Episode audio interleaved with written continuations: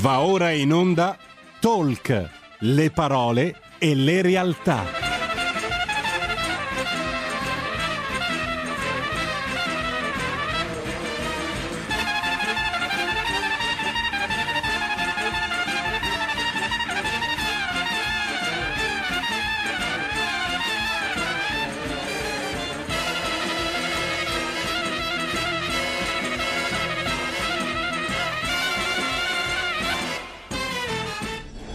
Sara Garino conduce Alto Mare. Le notizie, i protagonisti, i fatti, le opinioni, anche le vostre.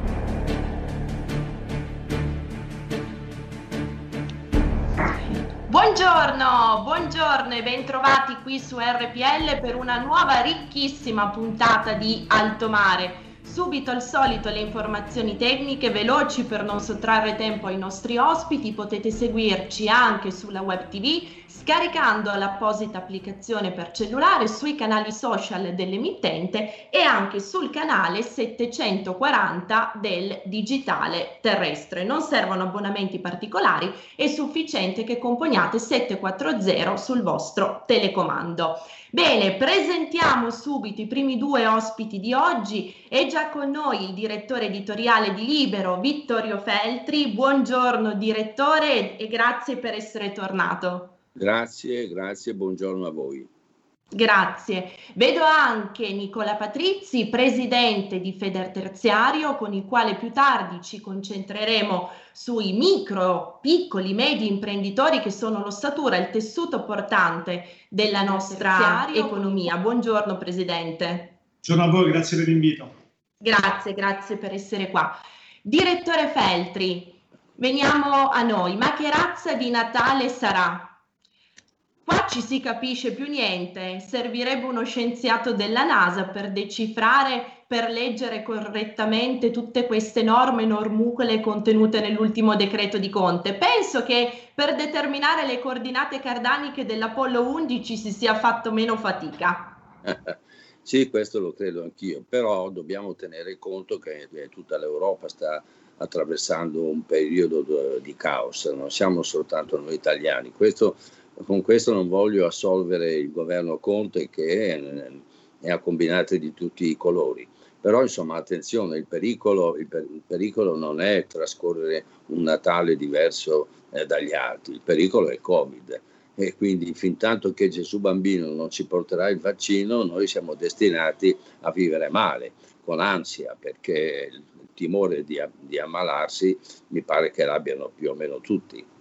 Certo, assolutamente, direttore. Ecco, lei ha già toccato tutta una serie di tematiche assolutamente cruciali. Vaccino. Proprio oggi Libero titola in prima pagina come l'Europa sia in ritardo per quanto concerne gli approvvigionamenti va- vaccinali per a quanto risulta, a quanto riportato inizialmente dal settimanale tedesco Der Spiegel, per favorire in qualche modo Sanofi, che è una multinazionale francese produttrice di medicinali, che è indietro per quanto concerne la sperimentazione del vaccino rispetto alla multinazionale tedesca e americana Pfizer BioNTech.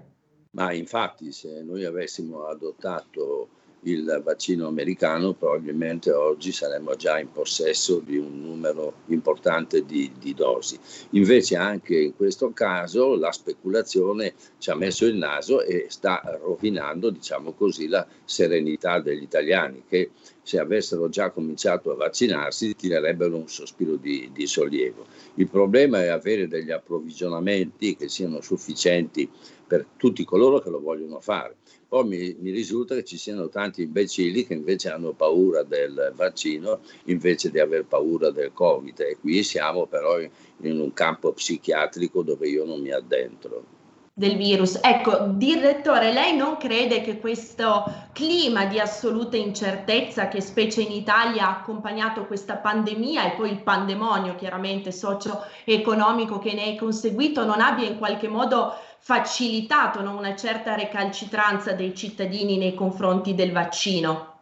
Sì, però io credo che i cittadini dotati di un minimo di intelligenza, di capacità di ragionamento dovrebbero capire che l'unico modo per sconfiggere il virus, ma sconfiggerlo veramente, eh, è proprio il, il vaccino, perché eh, i vaccini non hanno mai fatto male a nessuno, ma hanno diciamo, troncato delle malattie che erano delle piaghe sociali, mi riferisco alla poliomielite, al vaiolo e a molte, molte altre eh, patologie che sono state sconfitte proprio grazie ai virus. Che poi possa accadere che su 100.000 persone che fanno il virus ce ne siano due che hanno delle piccole conseguenze, questo io non, non lo posso sapere, non lo posso neanche negare, ma è evidente che ogni, ogni medicina ha degli effetti eh, collaterali.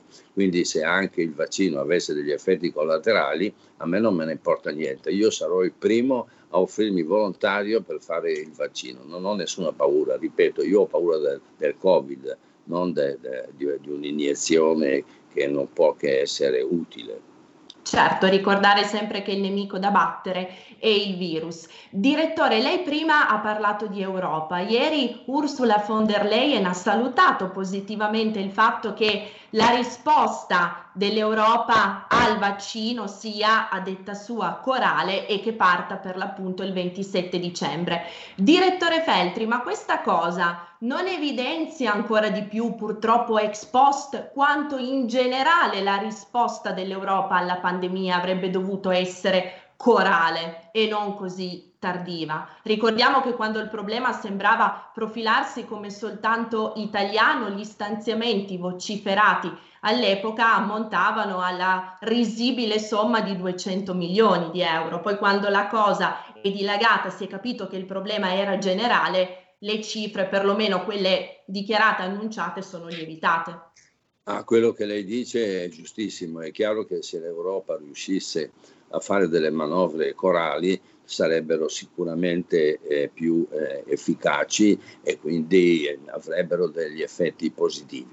Così non è, ma non è mai stato, quindi pretendere che solamente adesso, in occasione eh, della pandemia, si trovi quella concordia che non c'è mai stata tra i paesi dell'UE mi sembra ingenuo e, e, e illusorio. Ecco, si parla tanto di recovery fund, direttore Feltri, tra l'altro sicuramente l'avrà notato molti dei politici interpellati su questo tema, molto spesso anziché dire fund dicono found, no? che è la traduzione è il termine inglese per trovato. Ecco, magari, magari fossero trovati questi, questi soldi, perché si parla tanto su come spenderli, è anche sorta una forte diatriba politica su questo, però parlando con i cittadini, stando sul territorio tra le persone, la domanda principale che sorge spontanea è ma dove sono questi soldi? Ma intanto questi soldi eh, costituiscono soltanto una promessa.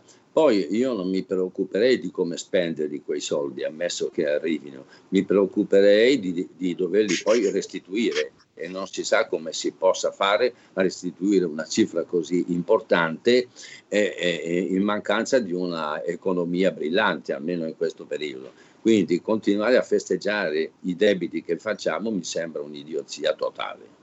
Esattamente. Ecco, direttore Feltri, a che gioco pensa che stia giocando Renzi proprio su questo tema del recovery fund?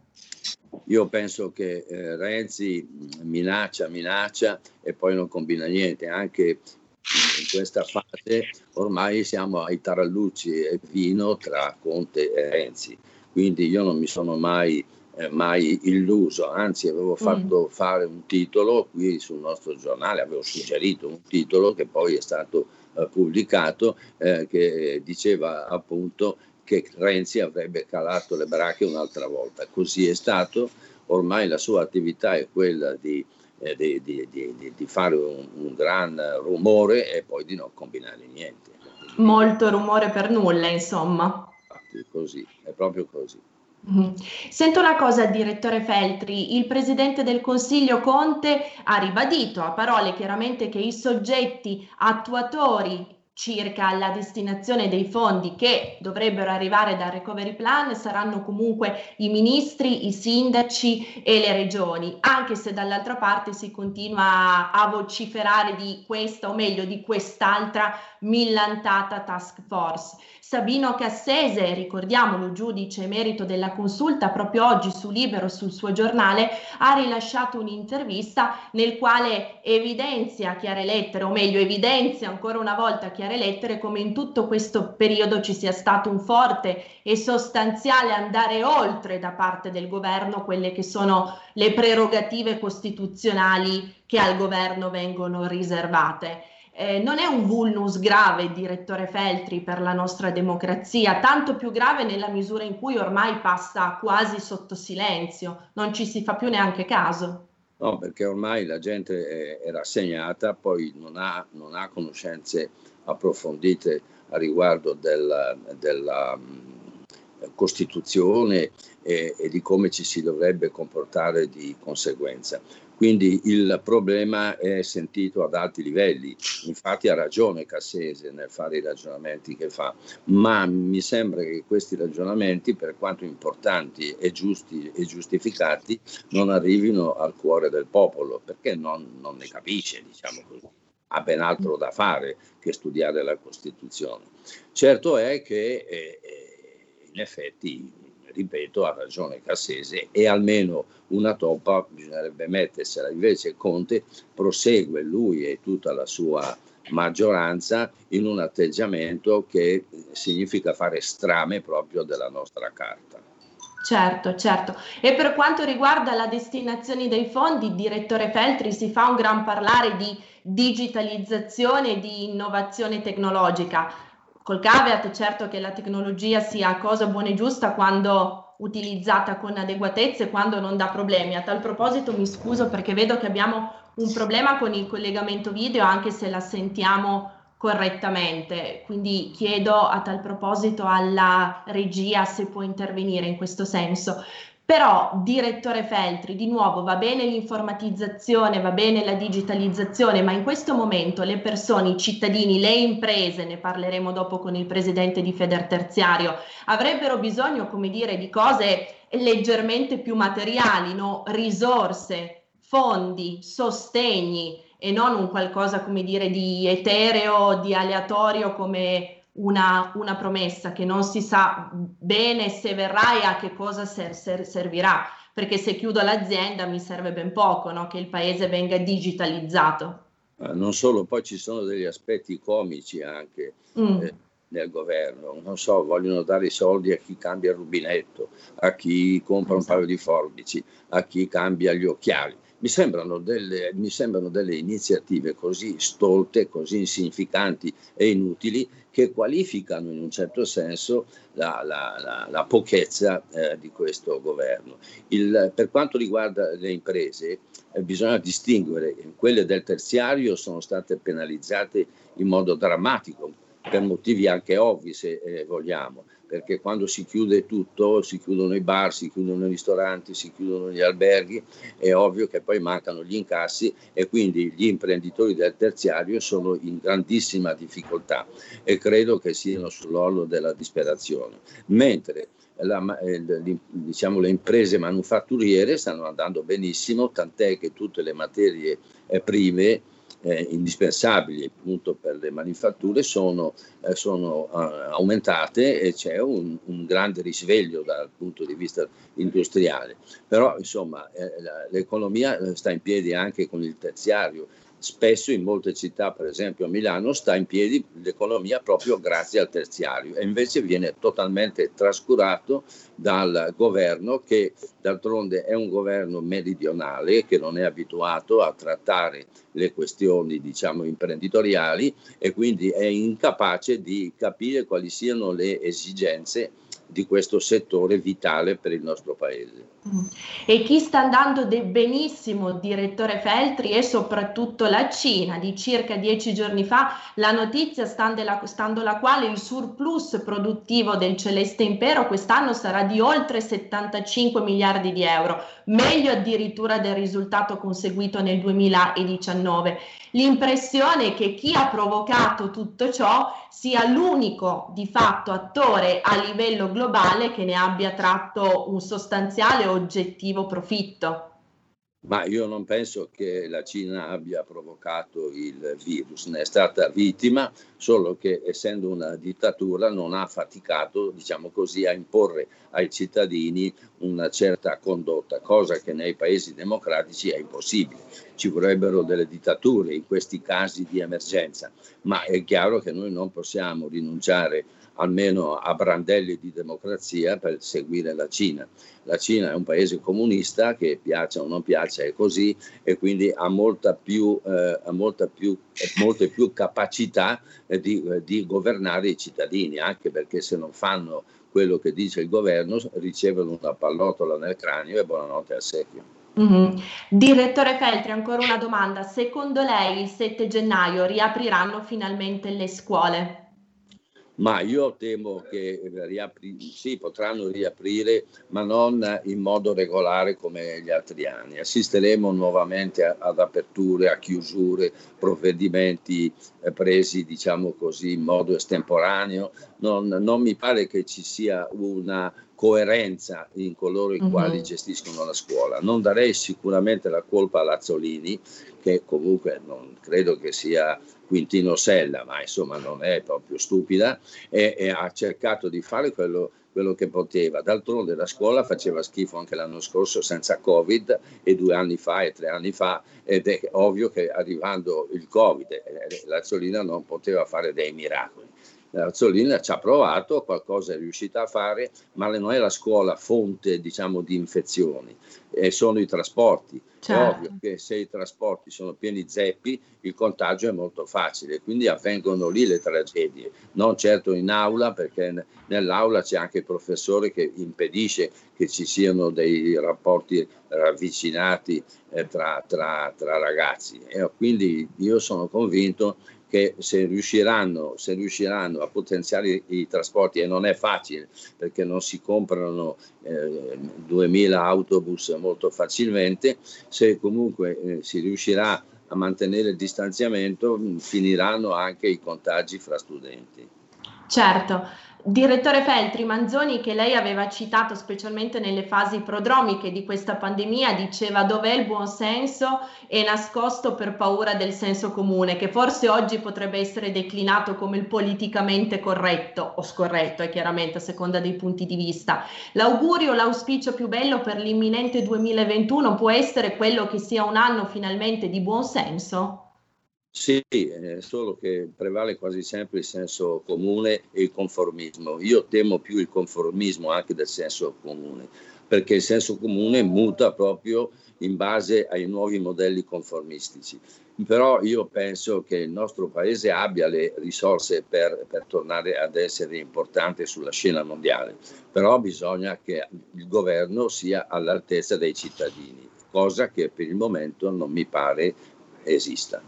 Ecco, eh già. Grazie, grazie infinite direttore Feltri, buon Natale e buon proseguimento di lavoro. Grazie a voi. Grazie e ci scusi ancora per i problemi tecnici col video.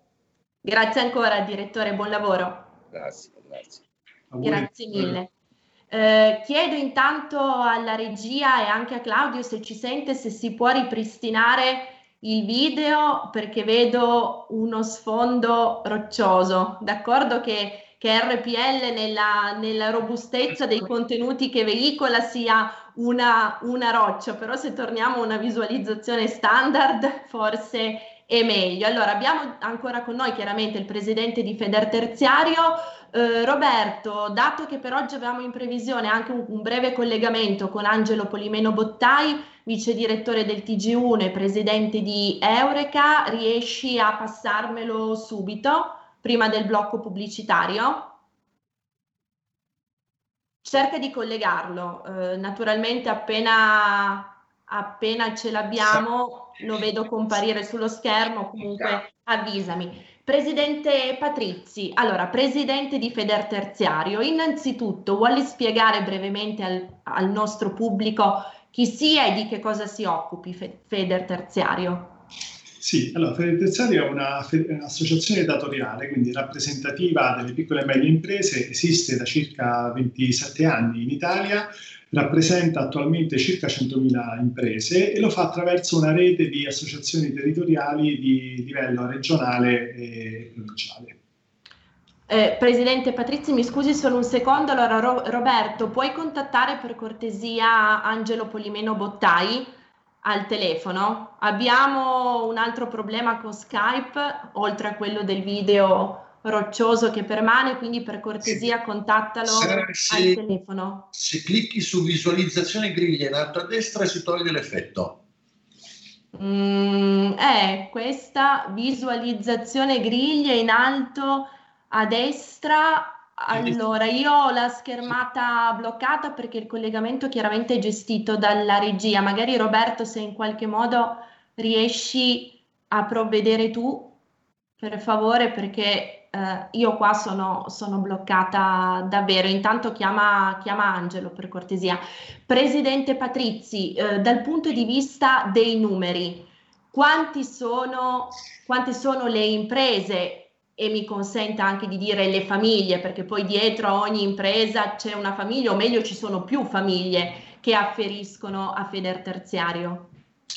Sono, come dicevo prima, oltre 95.000 le imprese, soprattutto la microimpresa, noi curiamo la mh, dimensione che va dall'impresa con 2 a 9 dipendenti, quindi veramente mm. l'impresa è difficile da raggiungere, da rappresentare e da, da curare in Italia perché eh, sostanzialmente non riesce ad incidere nelle decisioni politiche che invece sono proprie della lobby della media, della media e della grande impresa. Quindi quella che sconta di più, soprattutto in questo momento, le difficoltà, anche perché alla dimensione della piccola impresa si associa eh, quasi sempre la dimensione familiare, quindi il capitale della piccola impresa molto spesso è il capitale della famiglia. Certo. E in questo certo. momento, eh, laddove l'impresa entra in crisi, subisce una vera e propria tassa patrimoniale perché va ad erodere le risorse non solo dell'imprenditore in quanto tale, ma molto spesso, nella maggior parte dei casi, anche quelle della famiglia. Eh sì, e ci torneremo, Presidente Patrizzi. La fermo un secondo perché abbiamo Angelo Polimeno Bottai in linea. Ciao Angelo!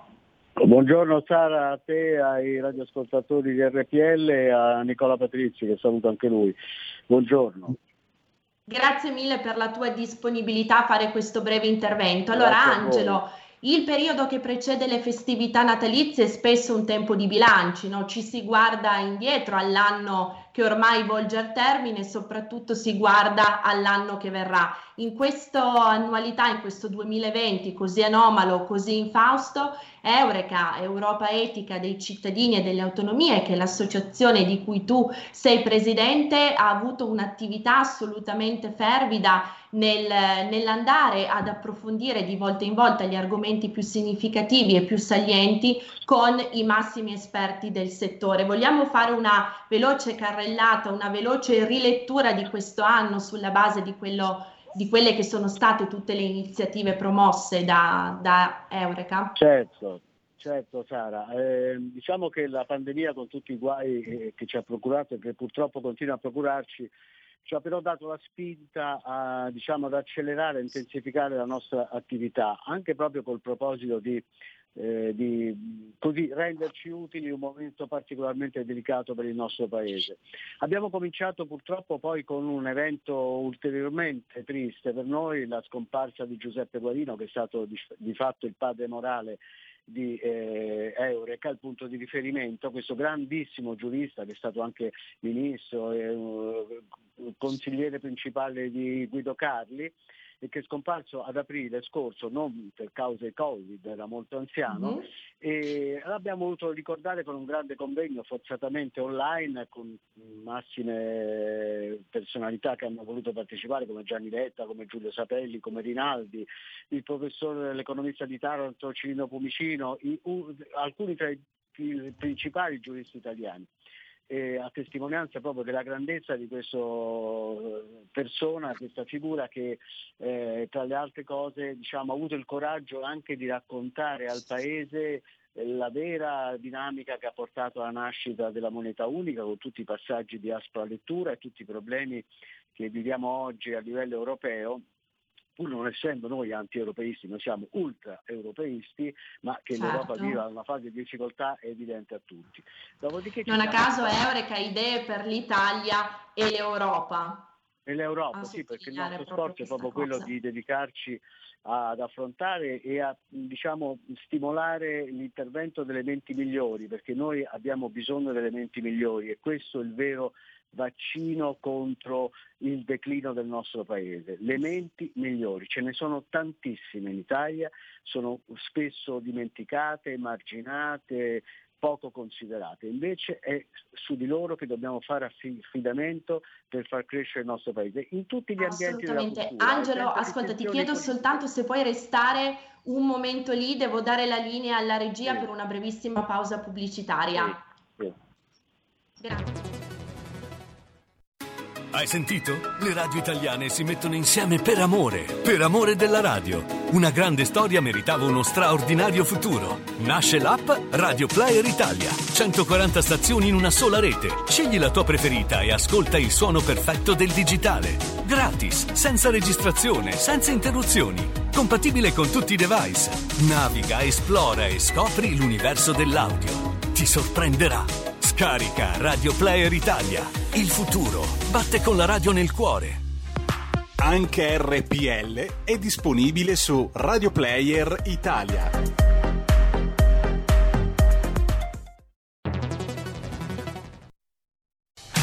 Porta con te ovunque RPL la tua radio. Scarica l'applicazione per smartphone o tablet dal tuo store o dal sito radiorpl.it. Cosa aspetti?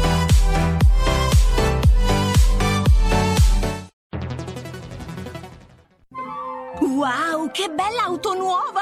Chi ha parlato? Sono io, la Digital Radio. Ma io non ho la Digital Radio. Questo è quello che pensi tu, analogico che non sei altro. Io invece sono qui. Yuhu! Proprio nella tua auto. Mi vedi? Mi senti? Forse la Digital Radio è già nella tua auto per farti vivere tutto il piacere del suono perfetto. Controlla bene se hai la funzione DAB Plus. Da quest'anno di serie su tutte le auto nuove. Dibidi dobidi dab. Anche RPL, la tua radio, è in Digital Radio. Stai ascoltando RPL. La tua voce libera, senza filtri né censura. La tua radio. E rieccoci per il secondo blocco di Alto Mare. Abbiamo Angelo Polimeno Bottai in linea, vice direttore del TG1 e presidente di Eureka. Le menti migliori come miglior vaccino, come miglior antidoto e medicina per un paese che voglia crescere. Angelo, a te la parola. Dicevo, dopo aver eh, ricordato la figura di Guarino ci siamo occupati di tanti temi, la politica estera è uno di quelli maggiormente affrontati, abbiamo parlato della presidenza Trump eh, in più momenti, eh, abbiamo fatto un, un, bilancio del suo cammino in primavera, eh, abbiamo chiamato a partecipare per questo eh, Tremonti, l'ambasciatore Terzi e poi successivamente anche alla vigilia del, dell'appuntamento elettorale ci siamo confrontati con D'Alema e con Giorgetti, quindi dando voci a eh, diciamo, campi di opinione diversi. E, e poi naturalmente abbiamo affrontato il tema caldissimo in settembre del referendum, l'abbiamo fatto proprio alla vigilia dell'appuntamento alle urne, anche qui abbiamo convocato eh, Alfonso Celò Andreotto, che è un nostro costituzionalista, e poi Giulio Sapelli, ancora Tremonti e l'avvocato Tedeschini. Abbiamo cercato di capire eh, se la soluzione del taglio dei parlamentari era davvero quella giusta o, questo è il nostro parere, non sarebbe stato più utile soprattutto, non sarebbe ancora oggi più utile invece preoccuparci di trovare un sistema affinché in Parlamento arrivino le menti migliori. Quindi non è tanto una questione numerica quanto una questione di eh, contenuti, di, di, di, di, valore delle persone che eh, eh, vanno, devono essere da noi delegate eh, in Parlamento per affrontare le questioni, i problemi del nostro Paese. E poi ancora ci siamo affrontati, ci siamo occupati del Covid naturalmente, eh, di, di, tutta la questione sanitaria, abbiamo ascoltato illustri eh, scienziati come Ravagnan, come Bianconi, abbiamo, abbiamo, ci siamo rivolti a sindaci di importanti località turistiche come Venezia per capire le ricadute economiche no, di, sul turismo di queste misure inevitabili da una parte ma dannose economicamente dall'altra, quindi abbiamo detto il sindaco di Venezia, il sindaco di Cortina Lampezzo, il sindaco di Sorrenzo, il sindaco di La Spezia che è stato un po' il laboratorio di questi Covid hotel. E poi ancora eh, ci siamo occupati ultimamente della crisi di governo. Matteo Renzi di fatto ha annunciato da noi in un nostro webinar la sua azione diciamo così, di stimolo forte nei confronti eh, del governo Conte, no? uno stimolo che dice Renzi qualora non venisse ascoltato e seguito potrebbe portare anche alla fine di questo governo. E con lui c'erano anche Tajani e, ehm, eh, poi abbiamo sentito anche il governo in un'altra occasione con il vice ministro degli esteri Marina Sereni, insomma abbiamo ascoltato un po' tutte le voci. E eh, per arrivare al Natale, eh, al Covid e il Natale, abbiamo naturalmente sentito anche Monsignor Paglia che ci ha detto come dobbiamo vivere questo Natale. E approfitto di questo per annunciare che giovedì prossimo, cioè la vigilia di Natale, il giorno 24, l'orario ancora lo dobbiamo stabilire, ma penso che sarà intorno alle 11 del mattino, Monsignor Vincenzo Paglia, l'arcivescovo Vincenzo Paglia farà un, uh, un, messaggio della vigilia di Natale appositamente per Eureka, per tutti i nostri amici, che noi diffonderemo online eh, sul nostro sito assoeureka.eu e poi verrà ripreso anche eh, contestualmente da radioradicale.it e che manderemo eh, in onda su oltre 40 emittenti radiofoniche in tutta Italia e anche altre testate ci stanno contattando per poter diffondere questo messaggio molto legato al Covid perché eh, Monsignor Paglia ci ha anticipato che ci dirà proprio il cuore del suo il suo messaggio sarà proprio come dobbiamo vivere questo Natale, che deve essere un certo. Natale, ci, ci spiegherà, eh, non di disperazione e di depressione, ma al contrario ci deve dare una forza ancora più forte per affrontare il virus e per vivere un Natale pieno col nostro cuore, ma ci racconterà lui come fare tutto questo. Eh, certo. Io mh, brevemente vi ho un po' sintetizzato un po' di percorso questo anno così difficile, perché ricordiamoci che è stato un anno difficilissimo e doloroso per certo. tantissime persone, eh, però dalle cose negative dobbiamo trovare la forza di reagire, perché il nostro Paese deve assolutamente reagire. Abbiamo un grandissimo passato ma non possiamo vivere soltanto di ricordi, dobbiamo reagire e riprendere a dimostrare che il nostro è un grande paese e che nostro, gli italiani sono un grande popolo. Abbiamo tutte certo. le qualità per riuscirci. Certo, e da qui Angelo anche l'importanza di una comunicazione corretta di alto livello come quella da sempre promossa da, da Eureka. Questo è il nostro obiettivo. Vi do appuntamento eh, giovedì 24 per il messaggio di Monsignor Vincenzo Paglia eh, alla vigilia di Natale in vista di questo, di questo 25 dicembre così speciale. Esatto, grazie, grazie infinite per la tua partecipazione. Grazie, Io ricordo anche al pubblico il tuo libro Alto Tradimento che prende le mosse per l'appunto dalle carte di Giuseppe Guarino che hai citato all'inizio del tuo intervento, l'abbiamo già anche presentato ad alto mare, però approfitto della, della tua presenza per riconsigliare al pubblico questa interessantissima lettura. Grazie Angelo. Grazie Sara, a te e a tutti i radioascoltatori, ancora un saluto a Nicola Patrizzi. Grazie. Grazie Buon lavoro. Naturalmente Eureka nei suoi webinar ha anche seguito le attività di, di Feder Terziario, ulteriore riprova testimonianza di quanto il settore di cui lei ci stava parlando, Presidente, sia assolutamente cruciale. Lei prima parlava della dimensione familiare di queste imprese.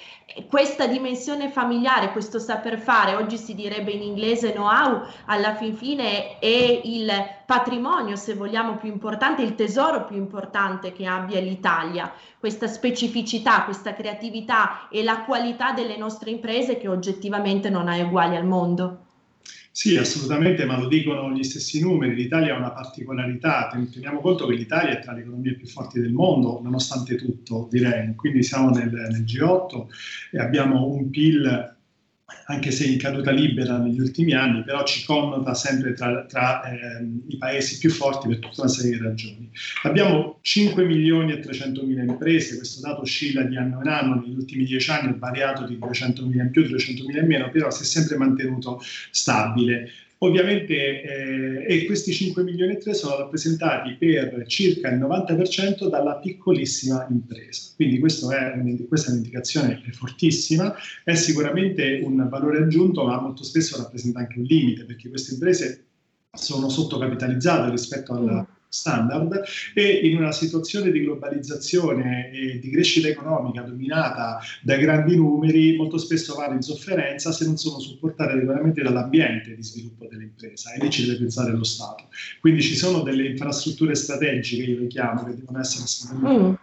la sanità, la scuola, i trasporti, l'innovazione e tutto quello che può creare l'ambiente ideale per le imprese per vivere e prosperare. Poi abbiamo un altro grosso problema che è la leva fiscale noi scontiamo una eh, tassazione che eh, non è proporzionata rispetto a quelli che, che, sono i competitor della nostra microimpresa. Pensate oggi al, al, commercio, al piccolo commercio, dall'altra parte a Amazon che sta fagocitando il mercato, che si muove con numeri e una forza eh, grandissima, e è dibattito il tema della fiscalità e della sproporzione. Quindi se non facciamo un passaggio culturale e eliminiamo quelle contrapposizioni che ci sono tra imprenditori e non imprenditori, che anima il dibattito in Italia eh, dal dopoguerra esatto. ad oggi e limita di molto, limita di molto eh, gli scenari, anche perché l'evoluzione eh, e la transizione che ci troviamo ad affrontare fa sì che ciascuno di noi può essere dipendente in un certo periodo della propria vita e poi diventare imprenditore. Viene stimato che certo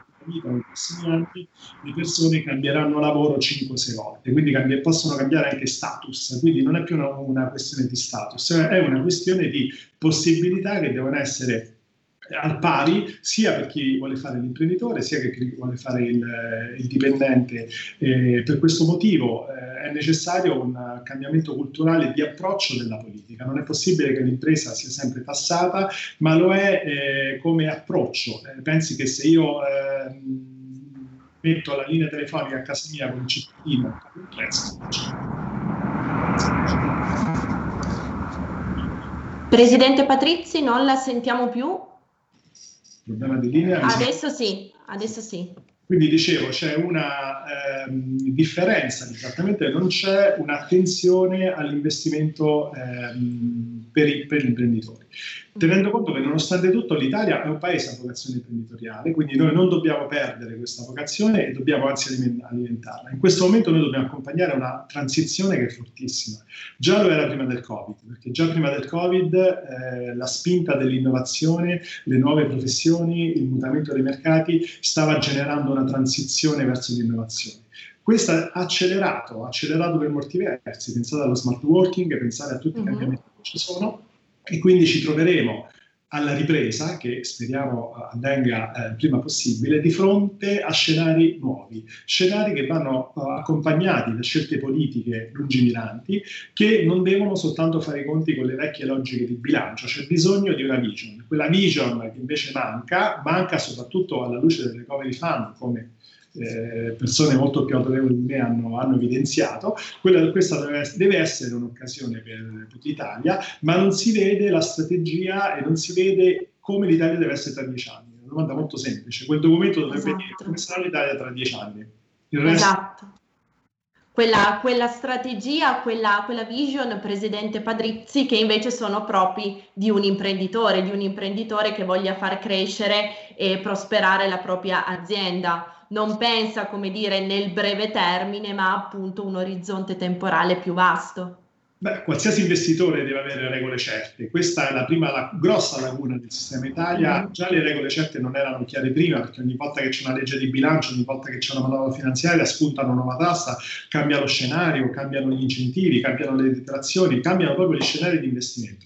Questo non è il terreno ottimale per un imprenditore. Adesso ci troviamo di fronte a un'incertezza totale perché non si riesce a disegnare una via d'uscita. L'impresa dovrebbe avere delle dei dati certi per poter riuscire a continuare ad investire. Noi dobbiamo salvare le imprese che ci sono, perché se salviamo le imprese che ci sono, salviamo anche dei posti di lavoro. Se continuiamo a perdere imprese, perdiamo posti di lavoro, ciò significa che avremo più necessità di più investimenti per le politiche passive, che è un debito, eh, non curiamo affatto invece le politiche attive, cioè la formazione, l'investimento del capitale umano. Eh, noi viviamo oggi una grandissima eh, assurdità eh, in un mercato eh, determinato dal 12% di disoccupazione, questo è da 11 qualcosa l'ultimo dato eh, medio italiano, abbiamo 400.000 posti di lavoro vacanti dati dall'innovazione e dalle figure professionali più, più, avanzate che il sistema non riesce a, a soddisfare. questo viene scontato soprattutto dalla grande impresa che fa investimenti, dalla media impresa, ma anche dalla piccola impresa, perché non si hanno a disposizione le figure professionali adeguate per ehm, reggere un mercato altamente innovativo. Questo è il compito dello Stato, il compito de- di quelle infrastrutture strategiche come la scuola, l'istruzione e la formazione. Certo, la ringrazio Presidente Patrizi per aver sottolineato prima l'importanza dell'imprenditore fuori da queste logiche illogiche, mi consenta il gioco di parole, per cui spesso e volentieri purtroppo in Italia per contrapposizione ideologica l'imprenditore viene purtroppo visto tante volte come un prenditore, non come qualcuno che invece scommette e investe sul futuro positivo del paese. Ecco, in quest'ottica come commenta lei il fatto che nelle scorse settimane tra annunci rutilanti, smentite, correzioni di rotta, di fatto si sia di nuovo posto sul piatto la prospettiva nefasta di una patrimoniale, di una nuova patrimoniale perché poi eh, a ben vedere di patrimoniali in Italia già ne esistono, pensiamo per esempio all'IMU. Ma questa eh, ovviamente fa parte del dibattito politico e di, di schieramenti contrapposti legati a vecchie ideologie. Di fatto, gliel'ho detto all'inizio, la patrimoniale per le imprese già c'è stata c'è stata perché l'impresa che ha dovuto chiudere l'attività e non ha più po- potuto lavorare di fatto ha eroso il proprio capitale, che è il capitale della, dell'imprenditore e della, della, famiglia. Quindi oggi abbiamo settori che sono praticamente stati colpiti in maniera determinante, il turismo, la ricettività, la piccola ristorazione, eh, l'organizzazione degli eventi, quindi settori, eh, la cultura, eh, lo sport, settori che per l'Italia rappresentano una componente del PIL molto importante e questi pagano una patrimoniale rispetto ad altri settori invece che sono attu- eh, totalmente, eh, non sono stati colpiti per nulla da questa crisi. Il, il dipendente, il lavoratore pubblico non ha assolutamente eh, avuto nessuna ripercussione, mentre l'imprenditore ha subito una perdita. Questa perdita non è altro che dal punto di vista della gestione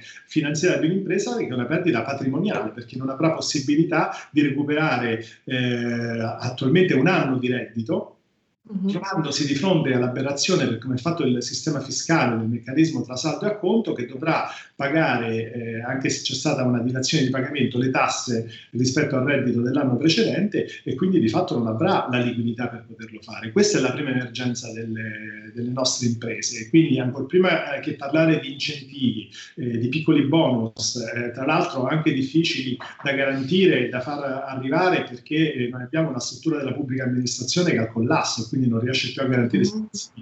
E tutto questo però viene scontato quotidianamente dall'impresa, da chi lavora, da chi tutte le mattine eh, si interroga perché il ristoratore che aveva fatto gli acquisti per Natale e quindi ha, si è accolato altro debito, semmai che aveva già eh, fatto de, degli investimenti per rendere il locale in sicurezza, e tutte queste spese aggiuntive non rientreranno e quindi andranno a erodere il capitale, quindi di fatto c'è una patrimoniale. Quindi c'è una classe eh, di lavoratori che sta pagando una patrimoniale, un'altra classe di, di lavoratori che non la sta pagando. Quindi, eh, è da capire adesso come usciremo da questo impasse perché tutte le misure che in questo momento sono state messe in atto dal governo sono misure a debito e quindi queste andranno a gravare nei bilanci dello Stato per le annualità successive. Parallelamente non ci saranno le entrate quest'anno, quindi un bilancio dello Stato che vede 580 miliardi di contribuzioni dalla fiscalità sarà e quindi quelle risorse mancheranno alla prossima manovra di bilancio. Ci saranno sicuramente le risorse del recovery fund sperando che vengano allocate, ma se noi non andiamo ad investire in un debito sano, fatto di investimenti, questo debito si ritorcerà eh, in misura più che proporzionale rispetto alle casse dello Stato. Certo. Certo. Presidente Patrizzi, lei prima parlava di infrastrutture strategiche. Sotto questo punto di vista l'innovazione e la digitalizzazione di cui parlavamo già anche prima con il direttore Feltri sono assolutamente importanti. Però ecco, si sente spesso, spessissimo parlare di autostrade digitali dimenticando però che una volta realizzate, magari per l'appunto con gli stanziamenti del Recovery Fund, queste autostrade digitali, poi bisognerà pensare, mi lasci dire, alle patenti digitali, cioè a fare in modo che il nostro tessuto produttivo, le nostre imprese piccole e medie siano in grado di usufruire e di utilizzare al meglio questa possibilità data dalle nuove tecnologie per, per ricollegarmi un po' al discorso che faceva lei prima. Assolutamente, ma noi siamo in ritardo negli ultimi 15 anni, abbiamo investito male e speso peggio, mm. eh, perché eh, ora si parla del recovery fund, ma tenga conto che tutti i soldi delle programmazioni dei fondi strutturali che vengono dalle politiche di coesione eh, già eh, si ponevano dieci anni fa gli obiettivi di, di informatizzare, di infrastrutturare il paese, la banda larga, eh, ma anche le competenze digitali. Eh, negli ultimi dieci anni questi investimenti non sono stati fatti, continuano a non essere fatti. Noi attualmente abbiamo, senza parlare del Recovery Fund, abbiamo 30 miliardi da spendere della programmazione 2014-2020 investita malamente. Eh, una parte di questi soldi eh, incidevano sul digitale e siamo tra gli ultimi paesi su questo tipo di investimenti. Quindi se non recuperiamo immediatamente questo ritardo, noi non avremo uh, le reti veloci, ciò significa che eh, tutti i settori che lavorano sulla rete, quindi che hanno bisogno del, dal portale web allo scambio delle informazioni e dei dati non avranno un'infrastruttura paragonabile a quella degli altri paesi quindi questo ritardo va colmato, acuito dal fatto che l'Italia è un paese appenninico e quindi eh, caratterizzato da piccoli paesini difficilmente raggiungibili, ma questa cosa la vediamo anche eh, dal mancato funzionamento della didattica a distanza proprio per il fatto che la scuola, ma la formazione in genere, non sta funzionando come dovrebbe perché non abbiamo la rete, quindi non ci si può connettere. Pensate a un'impresa che invece deve lavorare in rete, deve poter delocalizzare le informazioni i processi e quindi l'avvento del 5G sarà un'altra rivoluzione, ma se noi non siamo pronti non riusciremo a competere. E poi c'è il discorso delle competenze. Noi siamo mm. culturalmente arretrati dal punto di vista delle competenze digitali, lo è l'Italia in generale, lo è l'amministrazione pubblica in maniera drammatica perché negli ultimi anni eh, non sono state inserite risorse competenti eh, sul tema del digitale, quindi le professionalità dentro la pubblica amministrazione non ci sono, vengono surrogate dall'esterno e quindi la committenza pubblica è molto debole e quindi gli investimenti pubblici diventano sempre più deboli perché eh, è una eh, capacità strategica quella del, del digitale. Del resto eh, il privato, l'impresa non può esistere se la pubblica amministrazione non funziona, perché tutti i processi amministrativi di finanziamento eh, della relazione d'impresa passano per il funzionamento della pubblica amministrazione. Quindi se non investiamo in, eh, in, nella, nella rete, nell'infrastruttura, assolutamente, nelle banche dati, che sono assolutamente scollegate tra di loro, tra di loro e noi non abbiamo i dati, ma questo si, si, eh, si vede dal problema del Covid, ha messo in luce sostanzialmente una debolezza enorme del sistema infrastruttura, dell'infrastruttura sanitaria, proprio perché non è informatizzato come invece doveva esserlo, quindi noi non sappiamo certo assicurate, non abbiamo una storia del paziente, ci sono investimenti che dovevano partire 20 anni fa sulla cartella clinica informatizzata del cittadino. Era previsto che dovesse essere nelle chip del codice fiscale, che la nostra cartella clinica doveva essere tutta lì, ma una roba di 20 anni fa, non è di adesso, non è il regolo di fame. Il problema è che noi abbiamo perso 20 anni. Quindi siamo vent'anni indietro rispetto a delle, degli investimenti di natura strategica che non abbiamo fatto e che stiamo scontando non possiamo più perdere tempo, eh, è necessario avere una visione che nel documento del Recovery Fund ad oggi manca totalmente. Ecco, questa, questa crisi, Presidente Patrizzi, l'ha anche anticipato lei prima, ci, ci, sta ponendo di fronte alla nascita di fatto di nuove professionalità, di nuove mansioni, di nuovi lavori. Come ci si muoverà, come ci si dovrebbe muovere in termini di contrattazione di queste nuove attività, di queste nuove professioni che stiamo vedendo sbocciare no, di fatto in questa contingenza così travagliata? Assolutamente sì, ma anche prima della crisi del Covid c'erano quelle imprese che sono riuscite a cogliere il processo di innovazione prima delle altre e hanno prosperato e continuano a prosperare. C'è tutto il settore della logistica che sta andando fortissimo perché è legato alla, al movimento delle merci, alla distribuzione e quindi tutto ciò che è correlato alla, all'agroalimentare di consumo ed è correlato ai, ai trasporti, è correlato ai sistemi, è correlato all'innovazione tecnologica, quindi ai sistemi di videoconferenza, eh, al lavoro a distanza agli investimenti che erano in ritardo quindi adesso arriveranno in maniera massiccia, eh, prospereranno. Il tema è che non ci sono le competenze ad, eh, in, in, misura adeguata per sopperire in questo momento alla richiesta del mercato. Tra l'altro noi continuiamo a far sì che i nostri migliori laureati eh, vadano continuamente all'estero perché abbiamo un mercato del lavoro che non li tutela, paghiamo i medici eh, pochissimo, paghiamo i medici di, di, pronto soccorso pochissimo, paghiamo gli ingegneri pochissimo e quindi questi vanno dove vengono trattati meglio. La ricerca è completamente abbandonata, non c'è un, una strategia sulla ricerca nonostante noi abbiamo tra eh, i nostri ricercatori le migliori eccellenze che trovano all'estero. Quindi a questo punto eh, bisogna anche ridare dignità al lavoro di qualità e alle competenze di qualità, cosa che si è persa nel tempo. Eh, e questo è un grosso, un grosso, problema perché devi essere attrattivo anche dal punto di vista del lavoro. Questo riguarderà anche la contrattazione di secondo livello, dei, dei contratti aziendali, però fondamentalmente tutto funziona se noi ci appropriamo delle infrastrutture strategiche che sono la scuola, eh, la sanità e i trasporti che devono funzionare. Oggi non funzionano. L'informatizzazione poi è trasversale insieme al concetto di sviluppo sostenibile che andrà per me questa grossa transizione. Però noi dobbiamo eh, diventare capaci di fare strategia, perché negli ultimi 20 anni non lo siamo stati. Certo, e in quest'ottica aggiungerei anche il turismo, il turismo è il settore economico più colpito, nonostante sia la principale fonte di ricchezza per molte regioni, soprattutto del centro-sud, ma mm-hmm vivi di turismo. Penso è uscito l'articolo qualche giorno fa che la Germania ha stanziato più risorse sul turismo nel recovery fund rispetto all'Italia, no? quindi questa la dice lunga, eh, oppure che nella, nella, programmazione dei fondi strutturali 14-20 non era presente eh, la tematica del turismo e della cultura, l'Italia non l'ha difesa a livello comunitario, quindi eh, è stato un, eh, un'area di investimento dove l'Europa non ha investito in maniera pesante, mm. quindi dobbiamo essere anche capaci di fare lobby comunitarie e difendere gli interessi quelli, per quelli che sono i valori dell'Italia e ciò che siamo in grado di esprimere, altrimenti certo. siamo in balia del, del vento e delle decisioni prese da altri. Esatto, siamo in alto mare, parafrasando il titolo del programma.